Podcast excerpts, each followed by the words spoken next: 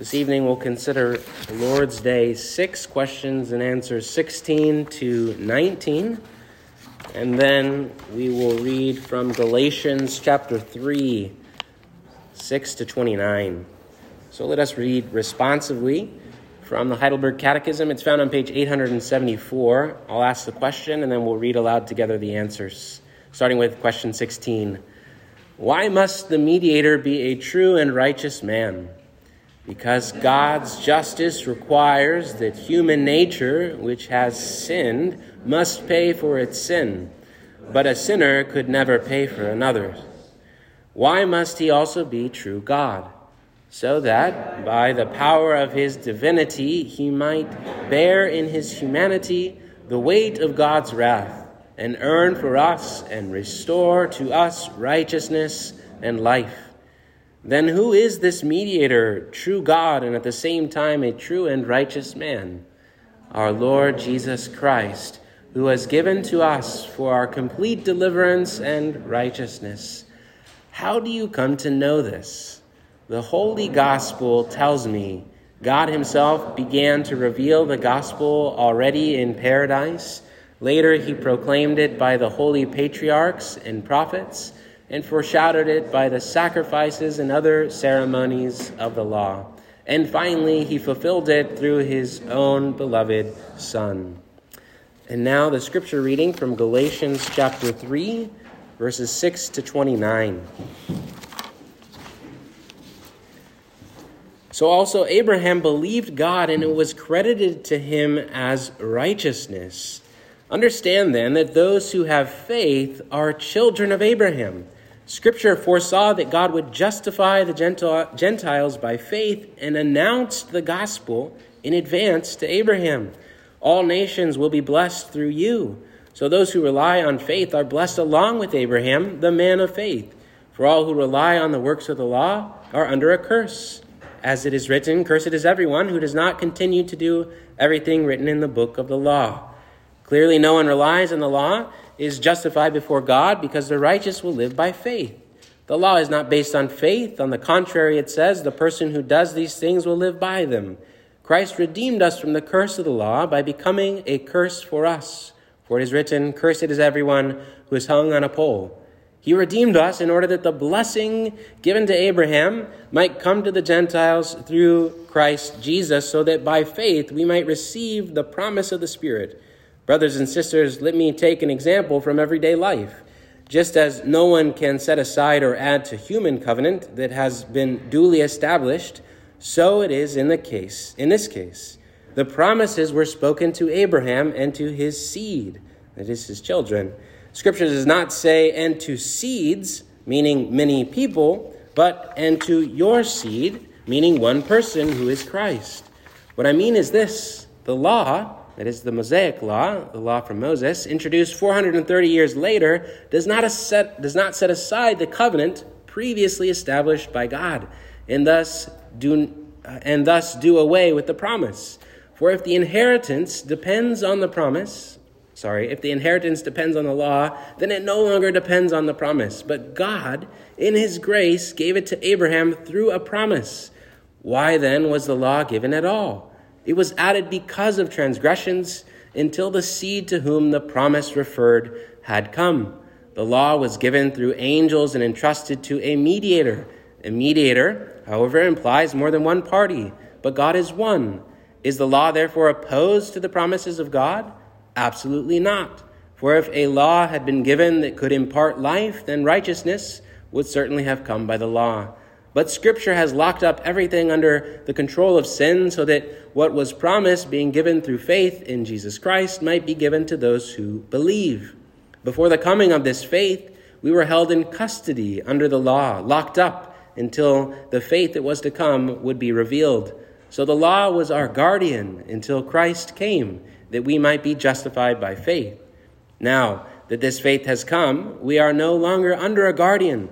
So in Christ Jesus, you are all children of God through faith. For all of you who are baptized into Christ have clothed yourself with Christ. There is neither Jew nor Gentile, neither slave nor free. There's there nor there is male or female, for all are one in Christ Jesus. If you belong to Christ, then you are Abraham's seed and heirs according to the promise. So far, the reading of God's word, may He add His blessing to it as we consider the Holy Gospel this evening and how it's been unfolded in the Scriptures. So, the main question we're going to be looking at tonight, uh, the one we'll be asking and seeking to answer, is how do we come to know about this one mediator between God and man? That is, the God man, Jesus Christ, the one who is both true God and true man. How do we come to know the gospel? Now, the primary author of the Heidelberg Catechism that we read earlier, those questions and answers, was a man by the name of Zacharias Ursinus, a professor of theology in Heidelberg, Germany. And he writes this He says, The law was engraven upon the heart of man in his creation and is therefore known to all naturally. Although other revelations were given, that is, the law, God gave the law through the scriptures. The Gentiles have the law written in their hearts, Paul says in Romans. The gospel, however, is not known naturally, but is divinely revealed to the church alone through Christ the mediator. For no creature could have seen or hoped for that mitigation of the law concerning satisfaction for our sins through another if the Son had not revealed it. Just as Jesus told Peter, Blessed are you, Simon, son of Jonah, for this was not revealed to you by flesh and blood, but by my Father in heaven. And that's Matthew 16, verse, 9, uh, verse 17. And so, what Zacharias Ursinus is saying there is that each of us, each person, no matter where that person is on planet Earth, knows the law of God naturally. That is, we're all born with a moral conscience that speaks to us about the standard of perfection that God requires of us. Moreover, we can look out at the open book of creation, the general revelation, and see that God exists, that there is an intelligent, wise designer behind this beautiful world that has complexity and order to it and that we are held accountable to him on the last day after death. We know that by nature. It's not something that needs to be revealed to us by an extra book. We can know it alone from nature, apart from God's word, that each stands before God as guilty and liable to his judgment. So we know the law by nature. Now, by comparison, we can only come to know the gospel through special revelation. That is, through the Word of God. It is as it has been revealed to us through prophets and then written down and recorded and preserved for us in the scriptures, in the Bible. It is not something that can be discovered naturally. As the Apostle Paul says in Romans 10, everyone who calls on the name of the Lord will be saved. How then can they call on the one they have not believed in? And how can they believe in the one of whom they have not heard? And how can they hear without someone preaching to them? And how can anyone preach unless they are sent? As it is written, How beautiful are the feet of those who bring the good news. And so, what that means is that we need the gospel to hear and know the gospel. It needs to come to us from outside of us. We can't we can't learn it naturally. We can't simply study creation or look inside of us to find the gospel. It comes outside of us. It is that prophetic word from God that speaks to us about the personal word of God who became flesh and dwelt among us, Jesus Christ. So the next question then is when was the gospel revealed? Is the gospel something that has come only in the New Testament era? with the coming of Christ? Is it something that only we have received? Well, no. God began to reveal the gospel from the earliest point of human history. There, back in the very beginning, with Adam and Eve, when they were still in paradise after the fall, but before they were exiled. We read in Genesis 3:15 we read how God spoke to the evil one, the serpent, in the hearing of Adam and Eve. So they were there listening. And God said, I will put enmity between you, serpent, and the woman, and between your offspring and hers. And he, that is the seed of the woman, will come and crush your head. And he will be struck in his heel by you. You will strike his heel. And so this verse, Genesis 3:15, is often considered or called the proto-evangelion, the first announcement of the gospel. God was there in the very beginning, promising that he would not let evil win. He would not let the darkness win and take over his creation. He would not let evil have the last word. He promised that through the offspring of the woman, that is a true human, a true descendant of humanity, that through the offspring of the woman, God would secure the victory over evil with good. He would crush the head of evil, but it would come at a price. We also learn that from that, that one verse. His heel would be struck by the evil one. You can almost picture it the, uh, the heel of a man coming down and crushing the head of the serpent, but at the same time, the serpent lashing out and grabbing on with his fangs to the heel, which means the suffering that would also be inflicted and would befall this champion of humanity. So, this was the gospel that was promised. The promised champion of humanity would come, he would suffer, but he would be victorious in the end. And this is good news because God was promising that he would make this happen. He would bring about the victory for humanity. God would do it. And it was simply something for us, in a sense, to, to step back and watch and then believe and trust in Him. So that was, in the very beginning there, the tiny seed of the gospel. Picture that, just this tiny seed that was given to Adam and Eve. And we can assume that Adam and Eve held on to that gospel promise by faith. They were waiting for that champion of the, the offspring of Eve to come who would beat the serpent and bring humanity back into God's presence, back into paradise. And so, from that point onward, with that seed revealed, that gospel seed throughout the scriptures, uh, progressively through time, through redemptive history, that seed began to sprout and take roots and began to grow bigger and bigger with greater clarity, revealing more and more God was to his people. So we see that God was progressively unfolding, unpacking, revealing the gospel to his people. He revealed it more and more how he would bring about this victory through his champion.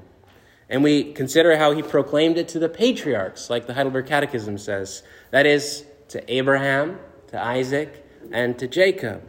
For example, in Genesis 12, 2 through 3, which is a passage that Paul quotes in Galatians, he says, to Abraham, I will make you into a great nation, and I will bless you. I will make your name great, and you will be a blessing. I will bless those who bless you, and whoever curses you, I will curse. And all peoples on earth will be blessed through you. And so God was promising to bring about the saving blessing through the offspring of Abraham, through his seed God would bring about that champion and would bless not only Abraham and his offspring, but all of the nations, all of the Gentile nations, including us in the end. And so he also proclaimed it to the patriarchs, and then he later proclaimed it from and through the prophets, like Moses and the rest of the prophets. And one example is found in Deuteronomy 18 from Moses, where he says this I will raise up for them a prophet like you, speaking about Moses, from among their fellow Israelites. And so we learn that he's not only a seed of Eve, the woman, not only a seed and offspring of Abraham, but also an Israelite.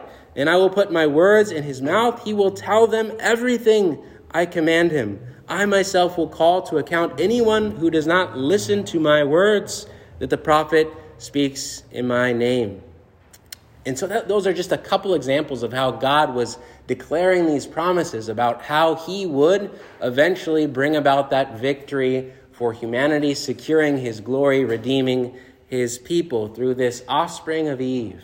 And yet, one who is more than just an offspring of humanity, one who is also true God. So he was declaring these promises, but more than that, he was not only saying what he would do, he also gave throughout the Old Testament the believers these pictures, pictures of what God would do. He was foreshadowing the gospel through a variety of different ways, through the sacrifices and the ceremonies of the law. And so when we look at the Old Testament and we study the Old Testament scriptures from Genesis all the way until the beginning of the New Testament, properly interpreted and properly understood, every part of the Old Testament is in some way pointing forward to the coming of Christ, giving the Old Testament believers and also now us as we look back a clear understanding of what God would do through Christ.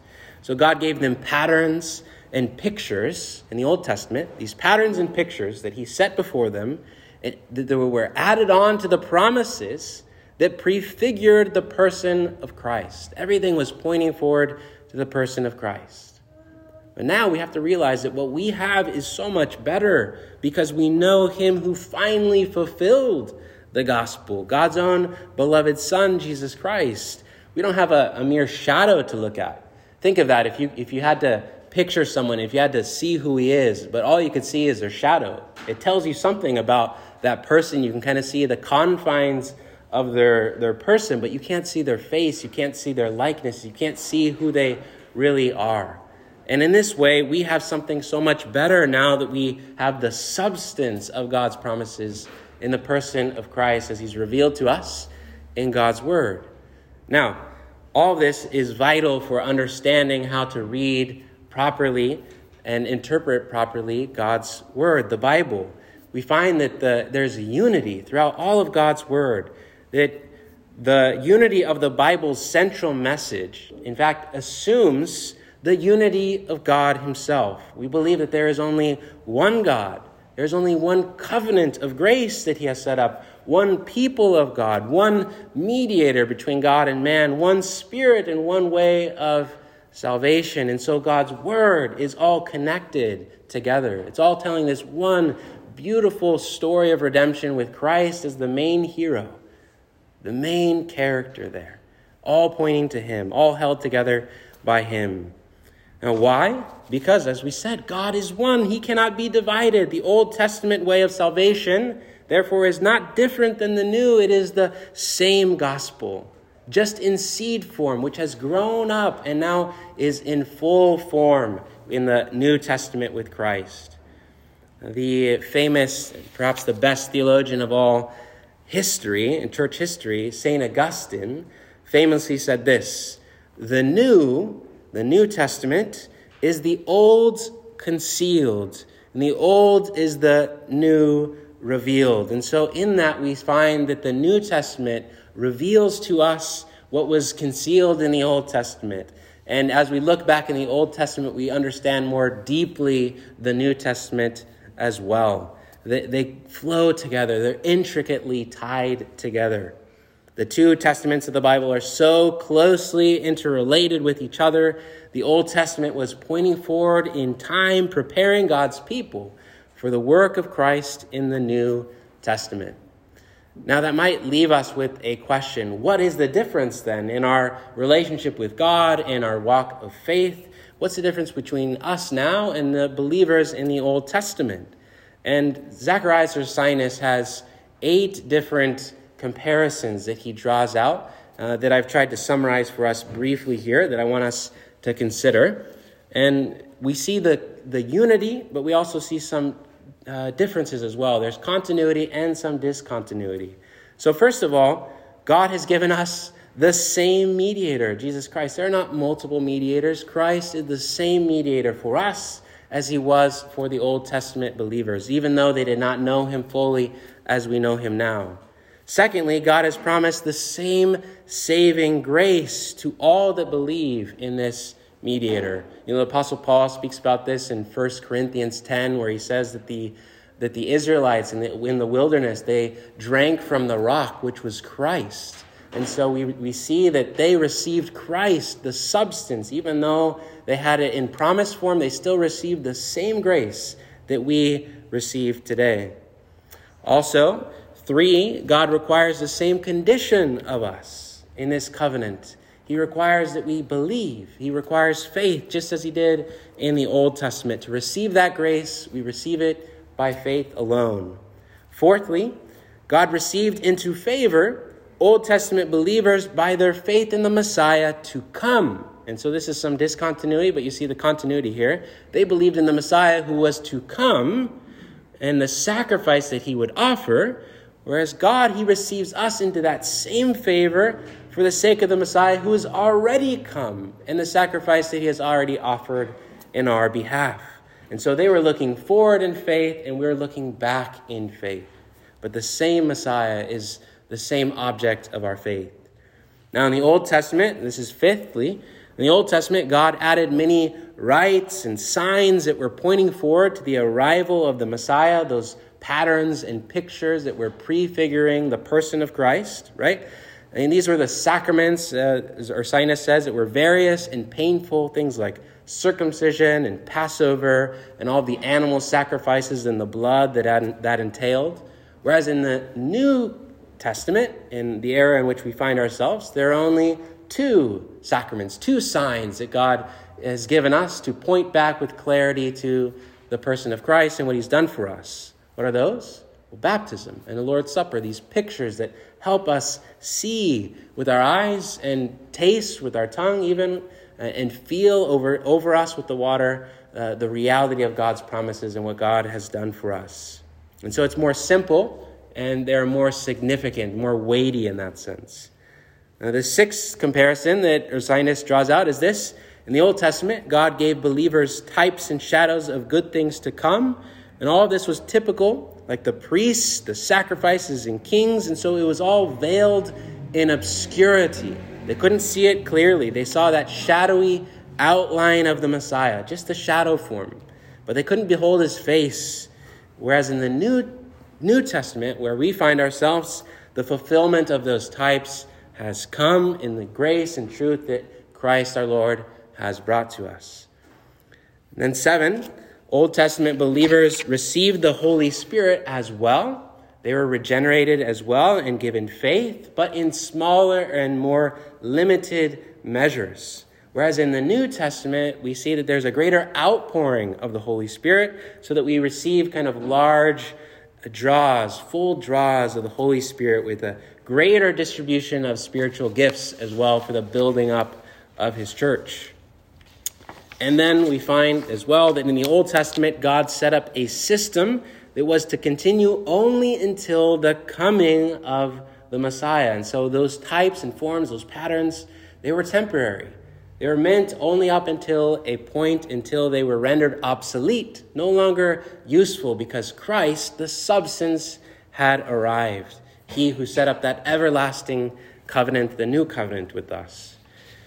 And then we find that the Old Testament believers were also bound to uphold the whole ceremonial and judicial law of Moses. And this is what Paul mentions in Galatians chapter 3, which we read, where he says, Before the coming of this faith, we were held in custody under the law, locked up under the faith that was to come, that would be revealed. So the law was our guardian until Christ came, that we might be justified by faith. So here, by referring to the law as a guardian, and that could also be translated as a nanny, uh, a guardian, a tutor, sort of. And the purpose was God gave that law to Israel to drive them to their need of Christ, their need of a mediator, need of a Savior. That's why Paul asks the question why then was the law given at all? To which he answers, it was added because of transgressions until the seed to whom the promise referred had come. And so the yoke of the law of God, all of that ceremonial law of God, which was numerous. There were so many different laws that the Israelites, the believers in the Old Testament, had to take upon themselves and live underneath those. That was all meant to drive them to a humble recognition that was what Paul says the law itself cannot impart life. We are too weak. We cannot enter into or secure the life that God made us for, by our own obedience according to the law, it is impossible. That righteousness that God demands of us cannot come by works of the law. So now that Christ has come, the ceremonial and civil aspects of the law are no longer binding on believers. And Paul, in numerous places, says that's good news that that heavy weight of the law is no longer upon us. And God only binds us now to the moral law, like the Ten Commandments and which is considered now, according to James, this law of liberty, uh, this law that we freely and willingly and lovingly want to follow and obey. And the last comparison that we find between us and the Old Testament believers is that God in the Old Testament confined his church, that covenant community, to one ethnicity group, to one geopolitical nation, the Jewish people. So salvation was found among the Jews and ultimately from them through the Messiah who had come from the Jews. And so, in order to be saved in the Old Testament, you had to enter into that covenant community. You had to become a Jew through circumcision and, again, submitting to the entirety of the law. But now in the New Testament, in the church, it is established among all nations, all Gentiles, and is open to all who believe. From every nation, every rank, it doesn't matter how rich or poor you are, every, every condition and every language, Ursinus says. And so we have these, these great benefits now.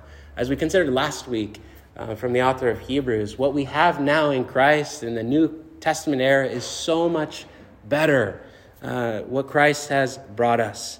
And much of this is what Paul uh, spoke of in Galatians chapter 3. And by way of conclusion, we find that by faith in Jesus, we too have become children of Abraham, spiritual children of Abraham. And what does that imply?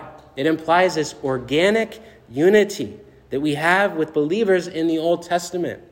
We are of the same people, in the sense of the same people of God, according to the same covenant of grace that was promised to Abraham and his children. We are now part of that one people of God who belong to the one true God by faith in the one mediator between God and man, Jesus Christ. And everyone who has ever been saved or ever will be saved is saved by faith alone in that true gospel, the promised and fulfilled victory of our champion, the Messiah, Jesus Christ. And so, hopefully, at the conclusion here, we see that organic unity in the Old Testament and in the New Testament, and that progressive revelation, like that seed that started so small, that promise, and took root and began to grow, become clearer and clearer until Christ came and we realize how beneficial or how wonderfully uh, we stand now looking back on all that God has promised and seeing it fulfilled in the person and work of Christ. We'll end there. Let's pray. Father God, we thank you for this time to consider your progressive unfolding of the good news, the gospel. It's not something that we ourselves can naturally find within us by looking inward or find in creation. It's not something that we can study in nature. It is something that needed to come from outside of us, from your realm of glory. And you have given it to us. There in the very beginning, to Adam and Eve, you declared that glorious promise, the promise of good news that you would send a champion who would be victorious for us. And Lord, we thank you that as you revealed that promise, that you were true to your word, and that it has come to fruition, that Christ has come to earth uh, 2,000 years ago, and that he lived and died and rose again. And so we now look back, now not only seeing shadowy forms of your promises, but we see the substance, the reality in the person and work of Christ. Lord, we ask that this would strengthen our hearts and help us better understand uh, all of the scriptures and interpret them rightly, seeing Christ in every page and seeing how everything is pointing forward to Him. Lord, help us put Christ in, in the center of our own hearts and our own faith, ever trusting in Him all our days. Lord, impress this faith upon us or in us and our hope that we derive from Christ and in Him alone. We ask in Jesus' name. Amen.